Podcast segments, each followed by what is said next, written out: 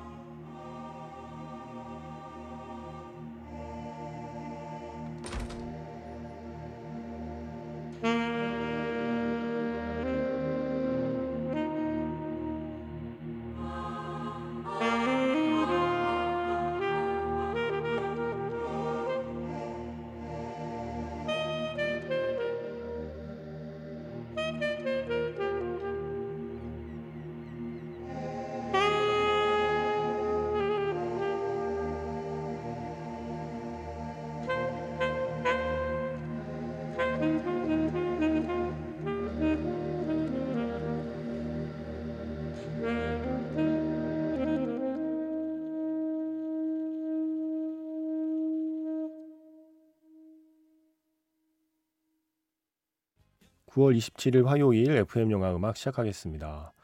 오늘 첫 곡은요. 2022년 그러니까 바로 올해 초에 열린 아카데미 시상식에서 각본상을 받은 영화죠.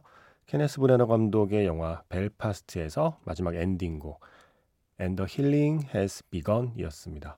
벤 모리슨의 음악이었어요. 이 영화의 음악을 벤 모리슨이 전담하고 있습니다. 자신이 이미 발표했던 노래들 그리고 이 영화를 위해 만든 신곡들 그리고 중간에 스코어까지 벤 모리슨이 음악을 맡고 있어요. 벤 모리슨도 아일랜드 출신이고 이 영화를 만든 케네스 브레너도 아일랜드 출신이고 이 영화에 출연하는 많은 배우들이 실제로 아일랜드 출신입니다. 그래서 아일랜드 사람들의 이야기를 영화로 만든 게 벨파스트예요. 케네스 브레너 감독의 자전적인 이야기로 알려져 있죠. 글쎄요, 제가 이런 표현을 썼었거든요. 알폰소 쿠아롱 감독의 로마에 조조 레빗의 분위기를 더한 영화. 자신의 어린 시절, 감독이 자신의 어린 시절 이야기를 흑백 화면에 담았다는 점에서 그리고 그 시대의 어떤 풍경까지도 함께 담아냈다는 점에서 로마를 닮아 있는데 영화의 톤은 로마보다는 조금 더 경쾌하고 가볍습니다. 조조 레빗의 그런 톤이 살짝 얹혀져 있어요. 오늘 들려드린 장면은 그 영화의 가장 중요한 장면. 제가 너무나 사랑하는 장면. 그리고 뭐랄까요? 우리가 우리말로 그런 표현 쓰죠. 먹먹하다. 가슴이 먹먹하다라는 말을 쓰잖아요.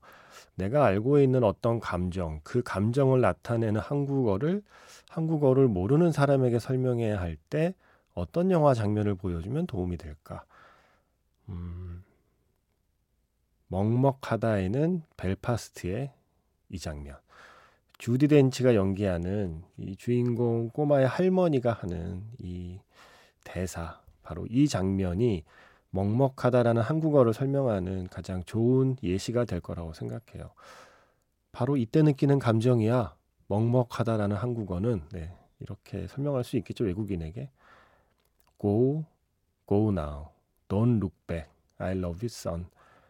가, 바로 떠나, 돌아보지 마, 사랑한다 아들아 라고 이게 단지 이 벨파스트에 나오는 사람들만 이해할 수 있는 감정이 아닌 거죠. 어딘가에 남아있는 사람과 그 어딘가를 떠나온 사람들, 남아있는 사람이 떠나는 사람에게 마음속으로 했던 이야기들, 아마 다 같은 말이 아닐까 싶어요. Go, go now. Don't look back. I love you, son. 음, 계속 남을 수밖에 없는 사람 그리고 떠날 수밖에 없는 사람의 이야기로 아주 보편적으로 확장되는 순간인 거죠. 그 전까지는 벨파스트에서 어린 시절을 보낸 꼬마의 조금은 특별한 그리고 개인적인 이야기였는데 영화가 진행될수록 그리고 바로 이 장면에 이르러서 이 영화는 아주 보편적인 이야기로 넓어집니다. 그리고 깊어집니다. 이게 OTT에 올라왔더라고요. 아마 그래서 최근에 이 영화를 보시고 사연 주시는 것 같아요. 비바 시에스타 아이디 쓰시는 분께서 벨파스트 보았습니다. 주인공 버디의 눈으로 보는 세상은 순수하고 귀엽고 한편으로는 이상하고 놀라웠던 것 같습니다. 버디의 아버지가 집을 많이 비울 수밖에 없었지만 그 빈자리를 채우는 할아버지와 할머니의 사랑이 듬뿍 느껴졌습니다. 위태로운 상황을 잘 이겨내는 이 가족의 모습이 사랑스러웠습니다. 특히 부모의 마음이라는 게 아주 오래오래 남는 영화였습니다. 라고 평을 남겨주셨고 성은 씨도 작가님께서 전에 칭찬하신 영화 제가 그냥 칭찬만 하지 않았, 않았 을걸요? 극찬했을걸요? 작가님께서 전에 극찬하신 영화 벨파스트를 지금 막 보고 후기 올립니다. 저 역시 영화 조조 레빗을 떠올렸습니다. 정말 귀엽고 잔잔하면서 감동과 여운 뭐 하나 부족한 게 없네요. 라고 어, 성은 씨가 극찬하셨네요. 저는 그냥 칭찬했나 봐요. 제가 했던 칭찬보다 훨씬 더 어, 한 템포를 네, 한 텐션을 올려서 칭찬해 주셨습니다. 지금 땡플릭스에서도 볼 수 있으니까요. 뭐 그 전에 VOD는 이미 시작이 되었고요. 영화 벨파스트 2022년 아카데미 각본상 수상작. 저는 그보다 상을 한두 개 더 받았어도 좋았다라고 생각할 정도의 영화입니다. 오늘은 그 벨파스트로 시작해 봤습니다. 문자번호 샵 8000번이고요. 짧게 보내시면 50원, 길게 보내시면 100원의 추가 정보 이용료가 붙습니다. 스마트 라디오 미니, 미니 어플은 무료이고요. 카카오톡 채널 FM 영화 음악으로 사연과 신청곡 많이 남겨주세요. 힘들고 우울할 땐 손가락을 봐. 그리고 한 손가락, 한 손가락 움직여. 그럼 참 신비롭게 느껴진다. 아무것도 못할 것 같은데 손가락은 움직일 수 있어.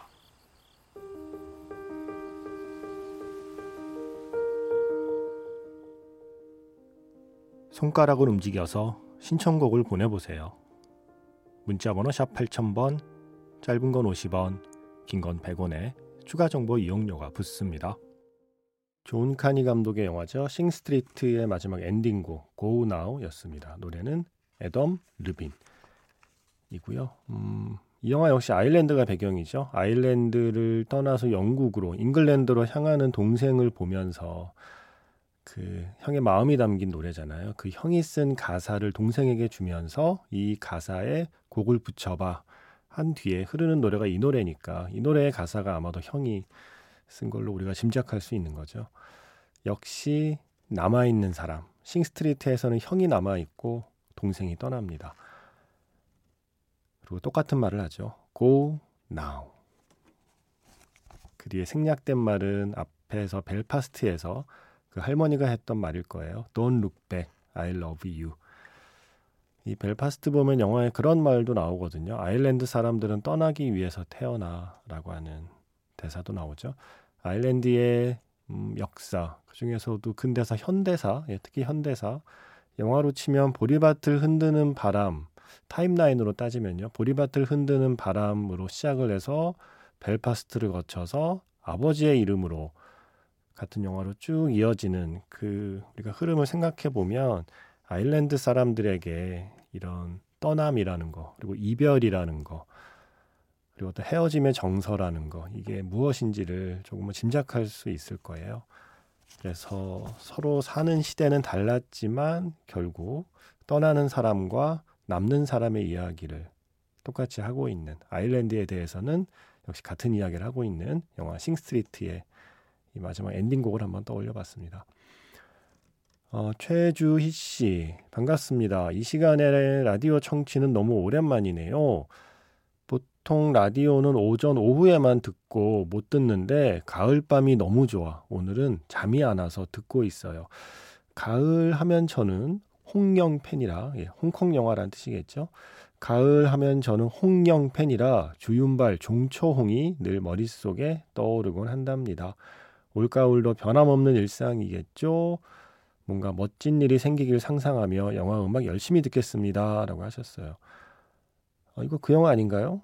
음, 가을에 떠오르는 홍콩 영화 주윤발 종초홍. 이거 가을날의 동화인데 제목은 써주지 않으셨지만 아마도 가을날의 동화 말씀하시는 것 같아요. 그래서 최주희 씨의 내적 신청곡이라고 제가 짐작해서 이 노래 골라봤습니다. 가을날의 동화에서 별요 추천 여방의 노래입니다. 조주연 씨, 작년에 우리 Autumn Leaves 들었었죠? 하셨어요. 맞아요. 작년 이맘때 제가 한 달 동안 음, Autumn Leaves의 다양한 버전을 하루에 한 번씩 들려드렸었죠.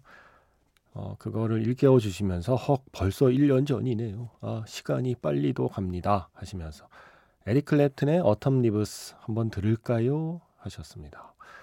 한번 들었습니다. 예, 한 번만 듣진 않겠지만 올가을에 예, 일단 한번 들었습니다. 어, 제가 이 곡을 엔딩곡으로는 웬만해서는 선곡을 안 하게 돼요. 중간에 잘리는 게 싫은 곡 중에 하나인데 뭐 모든 곡이 그렇지만 특히 이 곡은 음, 중간까지 에릭 클랩튼의 노래가 나오다가 잠시 멈추는 듯 하다가 기타 연주가 시작될 때가 핵심인데 제가 예전에 어느 라디오 프로그램에선가 이 음악을 아마 엔딩곡으로 틀었을 거예요. 그런데 기타 소리가 시작되기 직전에 노래가 끊기는 거예요. 제가 어 약간 충격을 받았어요. 아, 이 노래에서 기타 소리를 빼면 어떻게 해? 그래서 나는 그러지 말아야지. 네. 이것이 바로 반면 교사. 노래에도 막이 있다면 이 막이 시작되는 느낌이잖아요. 기타 소리가 딱 그 솔로 연주가 시작될 때. 그 느낌이 너무 좋아서 또 좋아하는 버전입니다. 에릭 클랩튼의 Autumn Leaves. 그전에는 영화 가을날의 동화에서 별료추천. 가을과의 이별. 여방의 노래였습니다. 아, 음, 그리고 이영경 씨의 신청곡을 준비했는데, 음, 갑자기 서늘해진 날씨네요. 저는 가을 하면 가을의 전설이 생각나요. 한 네 번 정도 본 것 같아요. 하시면서 신청곡 주셨습니다. The Ludlows 제임스 호너의 그 유명한 스코어죠. 이 곡 준비했는데 이상하게 가을의 전설하고 헷갈리는 영화 있잖아요. 브래드 피트의 리즈 시절이라는 이유만으로 헷갈리는 영화. 물론 그 이유만은 아니죠. 자연 풍광이 담겨 있는 게 또 비슷해 보이기도 해서 흐르는 강물처럼과 가을의 전설을 헷갈리는 분들이 많습니다. 근데 묘하게 또 음악도 뭔가 일맥상통하는 게 있죠. 아, 자, 그래서 짝꿍 스코어 예, 두곡 골라봤습니다. 먼저 가을의 전설에서 제임스 호너의 The Ludlows 그리고 이어서 흐르는 강물처럼에서 A River Runs Through It 마크 아이샴의 스코어 이렇게 두 곡 가을가을한 스코어 두 곡 이어 듣겠습니다.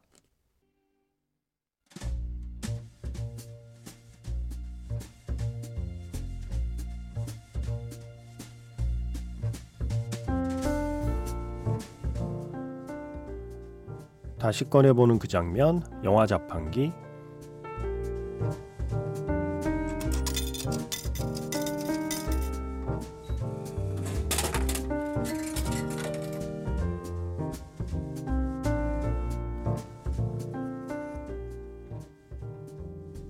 다시 꺼내보는 그 장면, 영화 자판기. 오늘 제가 자판기에서 뽑은 영화의 장면은요, 영화 007 스카이폴에서 한 장면입니다. 제임스 본드가 자신의 상관 M과 함께 스코틀랜드로 떠납니다. 악당을 유인하기 위해서죠. 비밀 차고 속에 잠자고 있던 올드카를 몰고 질주하다가 안개가 자욱한 언덕길에 잠시 멈춰 서서 대화를 나누는 두 사람. 저 아래 제임스 본드의 고향이 보입니다. 둘의 역사가 시작된 그곳에서 이제 둘의 미래가 결정됩니다.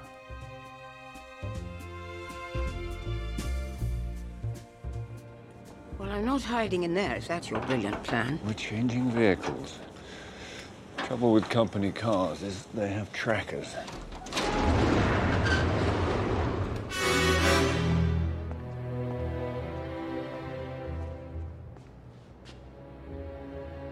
I suppose that's completely inconspicuous.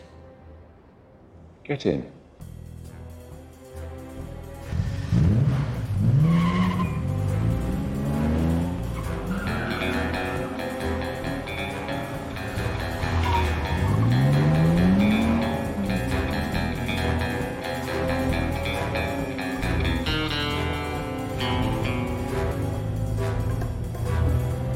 It's not very comfortable, is it? You going to complain the whole way? Oh, go on then, eject me. See if I can. Where are we going? Back in time. Somewhere we'll have the advantage.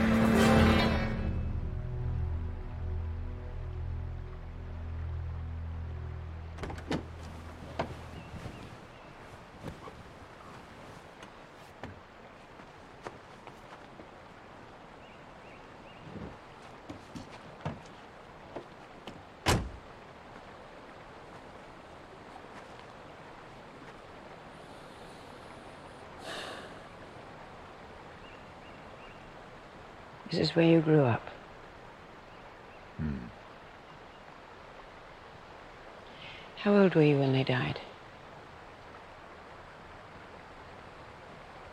You know the answer to that. You know the whole story.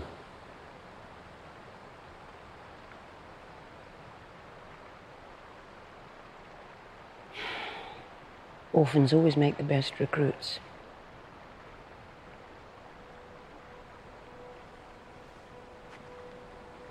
Storm's coming.